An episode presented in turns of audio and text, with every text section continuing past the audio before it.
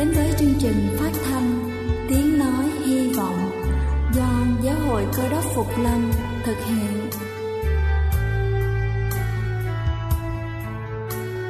Kính thưa quý vị, Đức Chúa Giêsu trước khi Ngài về trời đã ban cho các môn đệ của Ngài một điều răn mới, đó là họ phải yêu thương nhau như chính tình yêu mà Ngài đã dành cho họ. Quả thật vậy thưa quý vị, tình yêu thương là một món quà vô giá mà Chúa đã ban cho nhân loại và đó cũng là thông điệp mà chúng tôi muốn gửi đến toàn thể quý vị.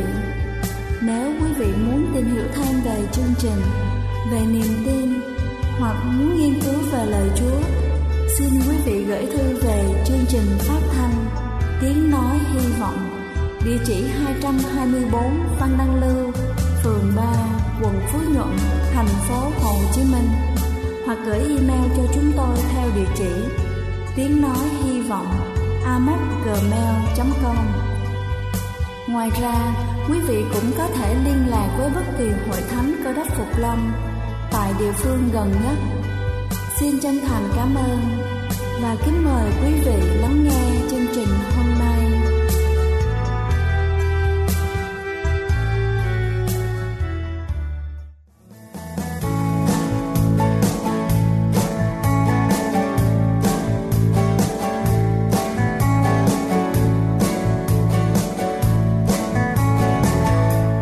Kính thưa toàn thể quý vị khán giả thân mến Kính chúc quý vị chúng ta có được một ngày tràn đầy hồng ân của Chúa. Và để bắt đầu chương trình phát thanh ngày hôm nay Chúng ta sẽ cùng nhau đi tìm hiểu về một trong những căn bệnh Mà rất nhiều người gặp phải trong thời buổi ngày hôm nay. Đó chính là việc đau thần kinh tọa. Như chúng ta biết thì đau thần kinh tọa có khi đau âm ỉ Nhưng thường đau dữ dội Đau tăng lên khi ho, hắt hơi Hoặc là khi chúng ta cúi người. Đau tăng về đêm và tăng khi trời lạnh, giảm khi nằm yên trên giường cứng và là gối chúng ta co lại. Có cảm giác là kiến bò rồi tê cống hoặc là đau như kim châm tương ứng với vùng đau. Đau tới mức người bệnh phải vẹo về một bên để chống đau. Tùy theo rễ thần kinh bị tổn thương, bệnh nhân có thể không nhấc được gót hay là mũi chân. Dần dần xuất hiện teo cơ đùi, mông, cẳng chân bên tổn thương. Và khi nặng thì người bệnh thấy tê bì, rồi mất cảm giác không kiểm soát được. Tiểu tiện, có trường hợp đau dữ dội thì khiến người bệnh phải nằm về phía đau và không thể động đậy. Và sau đây chúng ta sẽ tiếp tục tìm hiểu về các biểu hiện của đau thần kinh tọa. Kính thưa quý vị, các triệu chứng của đau thần kinh tọa bao gồm đau bắt đầu từ phía sau lưng, mông và di chuyển xuống bắp chân, có thể di chuyển đến tận bàn chân và các ngón chân. Một số triệu chứng có thể đi kèm như là yếu chân, rồi châm chích và bị tê ở chân ngồi đứng trong một thời gian dài, đi bộ nhiều hoặc là các động tác làm cho cột sống gập, chẳng hạn như bài tập đầu, bài tập đầu gối, bài tập ngực có thể làm các triệu chứng tăng lên. Đi bộ ngắn, nằm nghỉ và động tác mở rộng cột sống, chẳng hạn như ấn ép cũng có thể làm giảm các triệu chứng. Và trong nhiều trường hợp, đau thần kinh tọa sẽ cải thiện và đi với thời gian. Về điều trị ban đầu thì thường tập trung vào thuốc và các bài tập để giảm đau quý vị có thể làm giảm đau bằng cách là tránh ngồi, trừ khi điều đó thoải mái hơn là khi đứng. Xen kẽ nằm nghỉ với đi bộ ngắn và tăng dần khoảng cách đi bộ nếu quý vị không còn đau. Hoặc chúng ta cũng có thể dùng thuốc giảm đau thông thường hoặc là thuốc kháng viêm. Sử dụng túi chườm nóng trung bình từ 15 đến 20 phút mỗi 2 hoặc 3 giờ. Và các biện pháp điều trị khác thì phụ thuộc vào nguyên nhân gây ra các kích thích thần kinh và nếu sau một thời gian, các triệu chứng không cải thiện, thì chúng ta nên đến khám bác sĩ chuyên khoa để được điều trị cụ thể. Về phương pháp điều trị thì chúng ta có hai phương pháp. Thứ nhất là điều trị theo y học hiện đại. Đó là thứ nhất là nghỉ ngơi. Điều đầu tiên đối với bệnh nhân là nghỉ ngơi và bất động khi đau nhiều.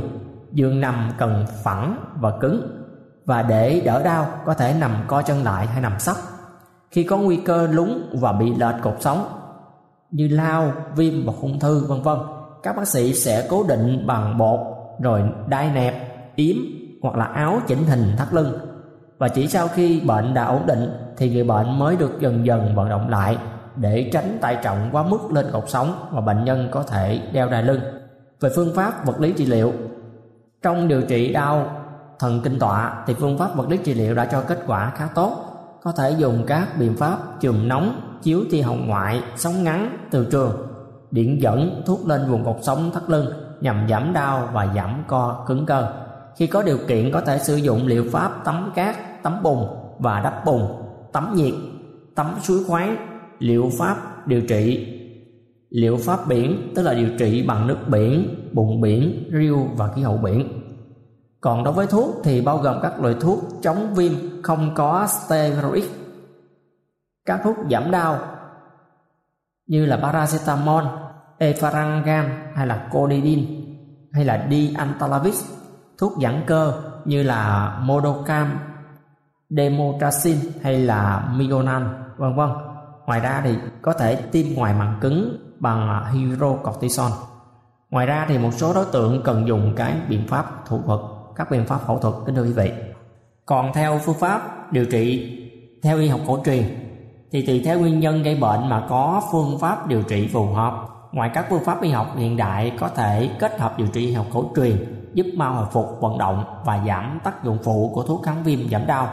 Y học cổ truyền điều trị gồm phương pháp không dùng thuốc và dùng thuốc. Đối với phương pháp không dùng thuốc thì chúng ta sử dụng biện pháp chăm cứu, các điểm đau tại chỗ và kết hợp nguyệt đặc hiệu tùy thể bệnh của bệnh nhân để có công thức nguyệt phù hợp kết hợp với việc chúng ta kết hợp, đó là so bóp, nhằm giúp là giảm co cứng cơ, tạo cảm giác dễ chịu cho người bệnh, giúp khí huyết lưu thông được tốt hơn. Kế tiếp là sử dụng phương pháp dưỡng sinh, thì luyện khí giúp tập cơ kết hợp với cân bằng cả trạng thái tâm lý và giúp bệnh nhân giảm căng thẳng, giảm lo lắng. Phương pháp dùng thuốc thì tùy vào thể bệnh của bệnh nhân mà có bài thuốc phù hợp thường thì trên lâm sàng sử dụng bài đọc hoặc tan ký sinh gia giảm, vân vân. Về phương cách phòng bệnh thì chế độ ăn uống sinh hoạt trong phòng bệnh, đau thần kinh tọa thì quan trọng là phải có chế độ ăn uống sinh hoạt hợp lý. Phải bỏ rượu, thuốc lá, giảm cân với những người béo phì và tránh những căng thẳng quá mức về tâm lý, không nên nằm đệm quá dày và mềm. Về tư thế thì cần phải đảm bảo tư thế đúng khi đứng, ngồi mang vác hay là nhấc vật nặng. Người luôn đứng ở thế thẳng, không rũ vai, gù lưng, tránh khom lưng khi ngồi đọc và viết đâu ghế ngồi không quá cao hoặc là bàn viết không quá thấp. Nếu phải ngồi lâu thường xuyên thì nên đứng lên và làm động tác thể dục giữa giờ. Khi mang các vật nặng thì hãy để cho sức nặng của vật được chia đều hai bên cơ thể. Không bao giờ mang vật nặng ở một bên và cần tránh mang vật nặng trong thời gian dài. Khi muốn nhấc một vật nặng lên nên co đùi gập gối. Đôi chân gập lại, vừa phải, nhưng vẫn phải giữ lưng thẳng. Nên đứng lên bằng cách đứng thẳng hai chân, không nên giữ thẳng hai chân và cúi cong người xuống khi nhấc vật nặng. Chúng ta nên lưu ý là nên đứng lên bằng cách đứng thẳng hai chân và chúng ta không nên cúi người xuống để nhấc vật nặng. Và đây là một thói quen mà rất nhiều người lớn chúng ta thường hay do thói quen của mình. Vậy chúng ta cần nên sửa lại tư thế này để giúp cho cơ thể của chúng ta tránh bị đau thần kinh tọa. Tiếp theo đối với những cái bài tập thể dục thì thường xuyên và nên tập thường xuyên và không quá mức. Áp dụng các bài tập tăng cường sự dẻo dai, khỏe mạnh của các khối cơ, cạnh cột sống và bụng cơ. Có thể đi bộ trên nền phẳng, bơi, xe đạp, tránh tuyệt đối các động tác thể thao hoặc là vận động quá mức như là đánh gôn bóng chuyền, vác ba lô nặng, vân vân cần cải thiện điều kiện làm việc và hạn chế các sang chấn về tinh thần, chấn thương do lao động, vân vân. Kính thưa toàn thể quý vị thính giả thân mến, trên là bài chia sẻ của bác sĩ bùi phạm minh mẫn và chúng tôi hy vọng rằng bài chia sẻ này về đau thần kinh tọa sẽ giúp cho quý vị chúng ta có được những kiến thức thật bổ ích để giúp chúng ta trong việc điều trị theo phương pháp y học hiện đại hay là phương pháp y học cổ truyền cũng như là chúng ta biết cách phòng bệnh nguyện chúa ban phước thật nhiều cho quý vị và kính chúc quý vị chúng ta có được một ngày làm việc tràn đầy hồng ân của Chúa. Xin kính chào và hẹn gặp lại quý vị trong chương trình sức khỏe lần sau. Kính thưa toàn thể quý vị thính giả thương mến, trên là bài chia sẻ của bác sĩ Bùi Phạm Minh Mẫn và chúng tôi hy vọng rằng bài chia sẻ này sẽ giúp ích cho quý vị chúng ta trong việc điều trị căn bệnh này cũng như biết phương cách phòng tránh hầu chúng ta luôn có được một cơ thể khỏe mạnh, tránh những căn bệnh gây phiền toái đến chất lượng cuộc sống của một chúng ta. Ngoài ra, nếu quý vị cần tư vấn thêm vấn đề y tế khác hoặc muốn tìm hiểu thêm về chương trình, xin quý vị đừng ngần ngại, hãy gửi thư về cho chương trình tiếng nói hy vọng như phần giới thiệu đầu giữa hoặc cuối chương trình. Chúng ta rất vui khi được giải đáp cho quý vị. Xin kính chào và kính mời quý vị chúng ta tiếp tục lắng nghe chương trình phát thanh hôm nay. Là chương trình phát thanh tiếng nói hy vọng do giáo hội cơ đốc phục lâm thực hiện. Nếu quý vị muốn tìm hiểu về chương trình hay muốn nghiên cứu thêm về lời chúa xin quý vị gửi thư về chương trình phát thanh tiếng nói hy vọng địa chỉ 224 Phan Đăng Lưu, phường 3, quận Phú Nhuận, thành phố Hồ Chí Minh hoặc gửi email cho chúng tôi theo địa chỉ tiếng nói hy vọng gmail.com Ngoài ra, quý vị cũng có thể liên lạc với bất kỳ hội thánh cơ đốc Phục Lâm tại địa phương gần nhất. Xin chân thành cảm ơn và kính mời quý vị tiếp tục lắng nghe chương trình hôm nay.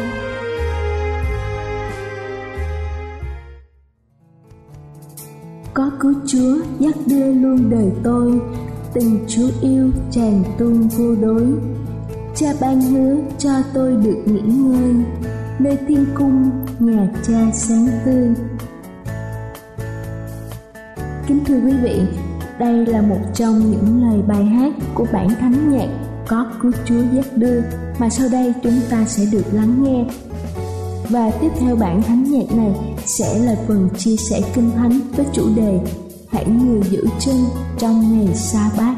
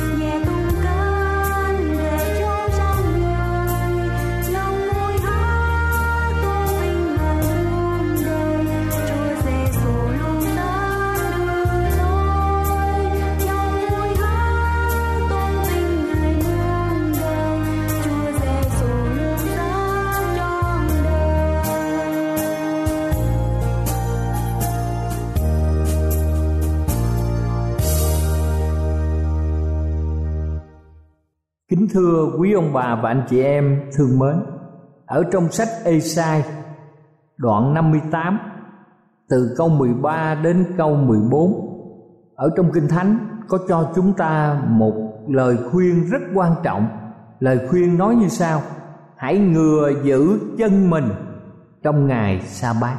Đây là lời kêu gọi của chúa đối với tất cả mọi người trong 7 tỷ người ở thế gian mà chúng ta đang sinh sống ngày hôm nay. Khi có lời kêu gọi của đức chúa trời cho chúng ta, hãy giữ chân mình trong ngày sa bát, thì tất nhiên mọi người trong chúng ta sẽ nêu ra một câu hỏi, chúa trời muốn chúng ta giữ ngày sa bát như thế nào? Và thái độ của mỗi người chúng ta trong ngày sa bát sẽ phải khác với thái độ mà chúng ta giữ ở sáu ngày còn lại ở trong tuần lễ ra sao? Thưa quý ông bà và anh chị em thương mến, đức chúa trời không để cho chúng ta trong sự nghi ngờ về câu hỏi này. Ngài đã lấy làm vui mừng khi chúng ta giữ ngày sa bát, khi chúng ta gìn giữ ngày thứ bảy, tức là mặt trời lặn từ chiều thứ sáu cho tới mặt trời lặn chiều thứ bảy. Đó là ngày sa bát. Khi chúng ta giữ ngày thứ bảy một cách tích cực, khôn ngoan và tự nguyện. Chúng ta đi theo lời của chúa. Vì vậy, ngài đã ban cho chúng ta một bản chỉ dẫn đầy đủ để chúng ta sửa soạn và tuân giữ ngày sa bát. Hôm nay chúng ta sẽ nghiên cứu về quy tắc giữ ngày sa bát theo sự dạy dỗ khôn ngoan của kinh thánh. Thưa quý vị, chúng ta biết rằng kinh thánh là bởi đức chúa trời. Bất kỳ ngày lễ nào ở trên thế giới khi ngày lễ đến, một số người được mời đến tham dự lễ. Nếu ngày hôm sau mình mới đi, thì các nghi lễ này đã thực hiện hoàn tất. Khi một gia đình mời chúng ta dự lễ cưới, kính thưa quý ông bà chị em, chúng ta đến sau một ngày, thì lễ cưới đã hoàn thành xong và chúng ta không thể nào gặp. Những người thân yêu, những người quen biết ở trong buổi tiệc cưới bây giờ chúng ta sẽ cùng nghiên cứu như sau. Ngày sa bát được chọn là ngày thánh. Có nghĩa là tỏ lòng kính trọng và tôn vinh. Ngài và đức chúa trời muốn để cho con người được nghỉ ngơi và thờ phượng ngài. Ông bà chị em có thể nghiên cứu điều này trong kinh thánh, sách Ê-xê-chi-ên, đoạn 20 câu 12 và câu 20 thứ hai hãy nhớ ngày sa bát có nghĩa là hãy suy gẫm về ngày đó. Và có một chương trình cho ngày sa bát trong suốt một tuần lễ. Điều này đã được ghi trong kinh thánh sách xuất Ai-cập ký đoạn 20 từ câu 8 đến câu 11. Thứ ba, giữ ngày sa bát thánh có nghĩa là chúng ta giữ ngày đó một cách trọn vẹn cho Đức Chúa Trời là đấng sáng tạo, đấng yêu thương chúng ta.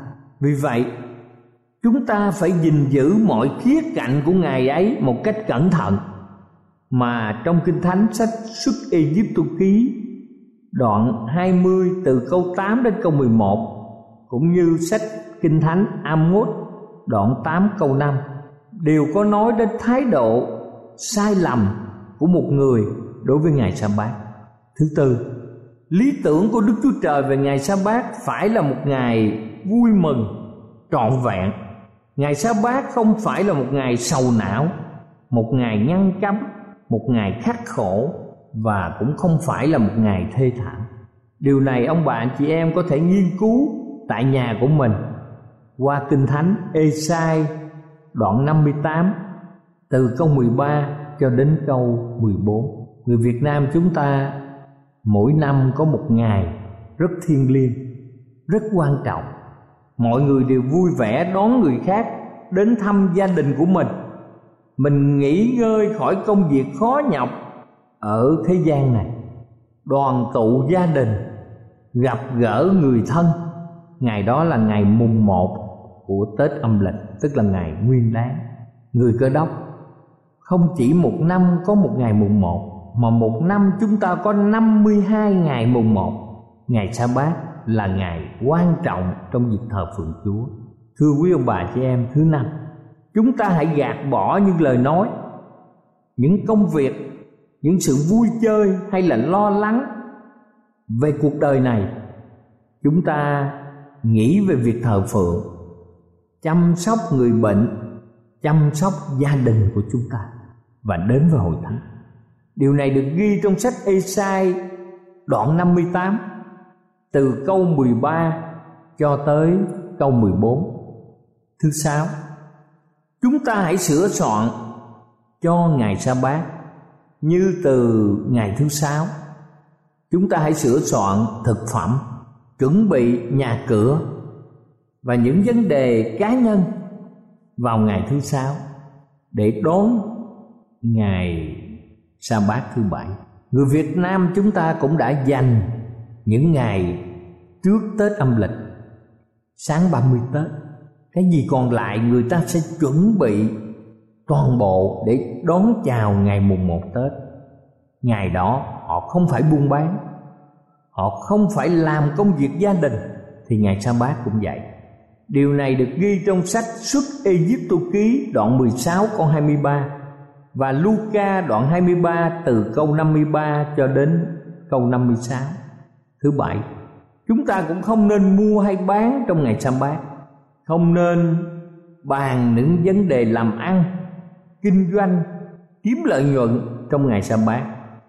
Điều này được ghi trong sách Nehemi đoạn 10 câu 31 cũng như sách Nehemi đoạn 13 câu 15 cho đến câu 22 thứ 8 ngày sa bát được kể từ lúc mặt trời lặn, buổi chiều ngày thứ sáu cho đến mặt trời lặn, chiều ngày thứ bảy. Điều này được ghi trong sách Lê Vi Ký đoạn 23 câu 32 Và chúng ta có thể xem, Điều này được minh họa một cách rõ ràng trong sách Kinh Thánh Nehemi đoạn 13 câu 19 Chiều này có nghĩa là lúc mặt trời lặn. Sách Phục truyền luật lệ ký đoạn 16 câu 6 Cũng như sách mát đoạn 1 câu 32 Cũng đều có ghi cho chúng ta hiểu rõ một cách tường tận. Chúng ta bắt đầu.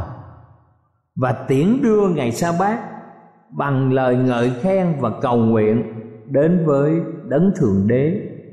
Đến với đức chúa trời là đấng sáng tạo nên muôn loài dạng vật là cha thánh của chúng ta. Thứ chín ngày sa bát là một sự nhóm hiệp thánh. Điều này được ghi trong sách lê vi ký đoạn 23 câu 3 chúng ta nhóm họp để cùng nhau hân hoan thờ phượng Đức Chúa Trời. Thật là ơn phước khi trong ngày sa bát chúng ta đến với hội thánh, Đến với điểm nhóm. Và sách Lê Vi Ký đoạn 23 câu 3 nói rằng Một sự nhóm hiệp thánh. Thứ 10 Kính thưa quý ông bà chị em Có ba quyển sách Cho những giờ thờ phượng trong ngày sa bát. Thêm nhiều ý nghĩa. Thứ nhất đó là quyển Kinh Thánh. Thứ hai đó là quyển thánh ca. Và thứ ba là chúng ta nghiên cứu trong thiên nhiên. Đây là một cuốn sách nhiệm màu cho thấy quyền năng của Đức Chúa Trời đối với mỗi người trong chúng ta. Thứ 11, trong ngày sa bát chúng ta có thể làm những việc lành. Trong sách Matthew đoạn 12 câu 12 Chúng ta là một tôn giáo không phải cuồng tín Trong ngày sa bát Chúa cho phép chúng ta làm những việc lành, những việc tốt đẹp. Chúng ta hãy mang ánh sáng, chúng ta hãy mang sự chữa lành, chúng ta hãy mang lời an ủi mà trong suốt tuần lễ mình không có thời giờ để đến thăm những người đau ốm, những người quá bụa, những người bị sầu não về mặt tâm linh và an ủi họ. Đây là niềm phước hạnh của chúng ta đối với những người chúng ta quen biết trong bà con họ hàng ở trong những đồng nghiệp trong hàng xóm láng giềng và trong tín hữu thứ 12 kính thưa quý ông bà chị em chúng ta nhận được từ Đức Chúa Giêsu tính chất thiêng liêng và sâu xa nhất của ngày sa bát đó là linh hồn được yên nghỉ. Thưa quý vị, có nhiều người nghĩ rằng Đức Chúa Giêsu sống lại vào ngày thứ nhất, cho nên mọi người chuyển ra thờ phượng Chúa vào ngày chủ nhật, thứ nhất thay vì ngày sa bát thứ bảy. Nhưng đức chúa giêsu trong suốt cuộc đời ngài khi ngài ở thế gian, theo thói quen vào ngày sa bát tức là ngày thứ bảy, thì chúa vào nhà hội kính thưa quý vị, tính chất thiêng liêng, sâu xa nhất của ngày sa bát đó là gì linh hồn được yên nghỉ và điều này được ghi rõ ràng trong sách Matthew đoạn 11 từ câu 28 đến câu 30. Matthew đoạn 11 từ câu 28 đến câu 30. Sách Kinh Thánh Hebrew đoạn 4 từ câu 9 đến câu 10. Đó là bí ẩn rất quan trọng của sự tuân giữ ngày sa bát chân thật và Đức Chúa Giêsu là tấm gương cho chúng ta học tập theo Ngài.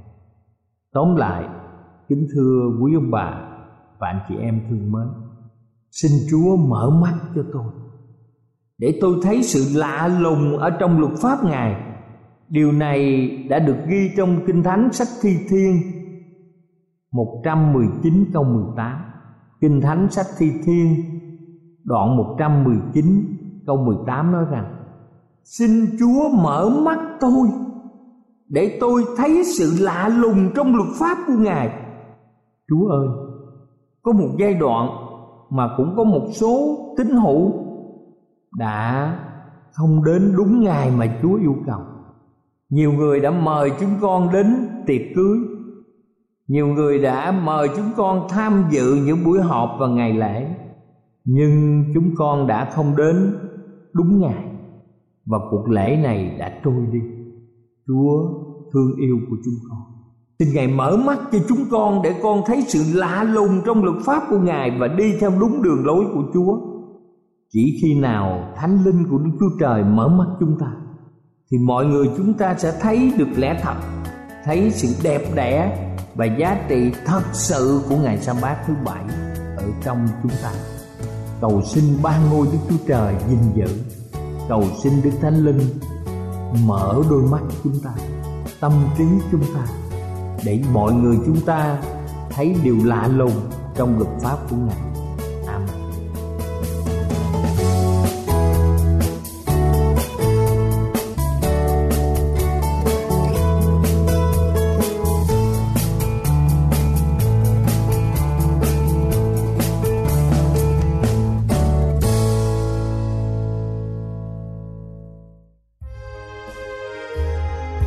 Đây là chương trình phát thanh Tiếng Nói Hy Vọng do Giáo hội Cơ đốc Phục Lâm thực hiện. Nếu quý vị muốn tìm hiểu về chương trình hay muốn nghiên cứu thêm về lời Chúa, xin mời quý vị gửi thư về chương trình phát thanh Tiếng Nói Hy Vọng, địa chỉ 224 Văn Năng Lưu, phường 3, quận Phú Nhuận, thành phố Hồ Chí Minh hoặc gửi email cho chúng tôi theo địa chỉ tiếng nói hy vọng amos@gmail.com Ngoài ra, quý vị cũng có thể liên lạc với bất kỳ hội thánh cơ đốc phục lâm tại địa phương gần nhất. Xin chân thành cảm ơn và hẹn gặp lại quý vị trong chương trình lần sau.